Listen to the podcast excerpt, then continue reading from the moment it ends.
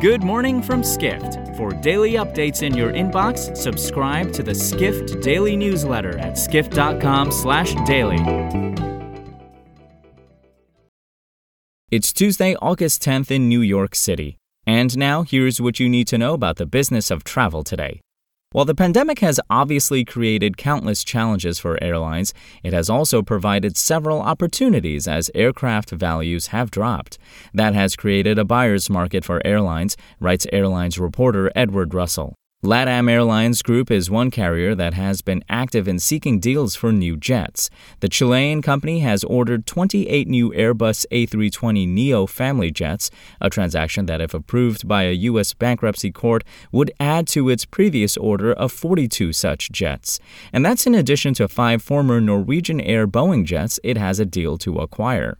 LATAM isn't the only airline in Latin America to acquire new aircraft, as GOL and Aeromexico have done the same. The three carriers believe their acquisitions will produce more long term savings from lower trip and maintenance costs, as well as greater fuel efficiency than older jets.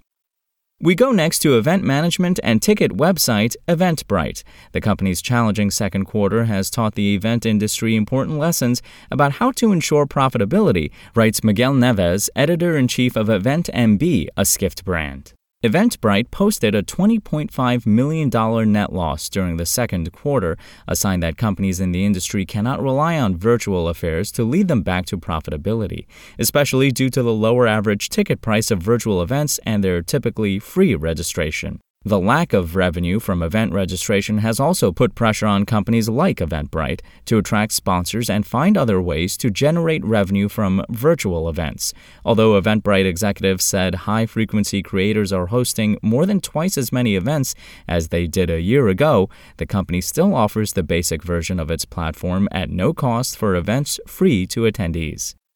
Finally, we look at a big move by budget hotel room seller and operator Oyo.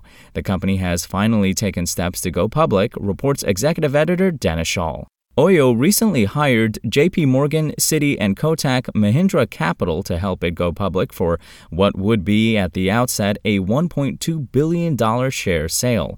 The company is also leaning toward a public offering in India, home of founder and CEO Ritesh Agarwal. He indicated in early July that Oyo was strongly considering the possibility as several initial public offerings had already taken place in the country. Oyo may do more than go public in the near future. The company has reported reportedly been in funding talks with Microsoft in a possible cloud deal that valued Oyo around $9 billion. For more travel stories and deep dives into the latest trends, head to skift.com. To find these stories and more insight into the business of travel, subscribe to the Skift Daily newsletter at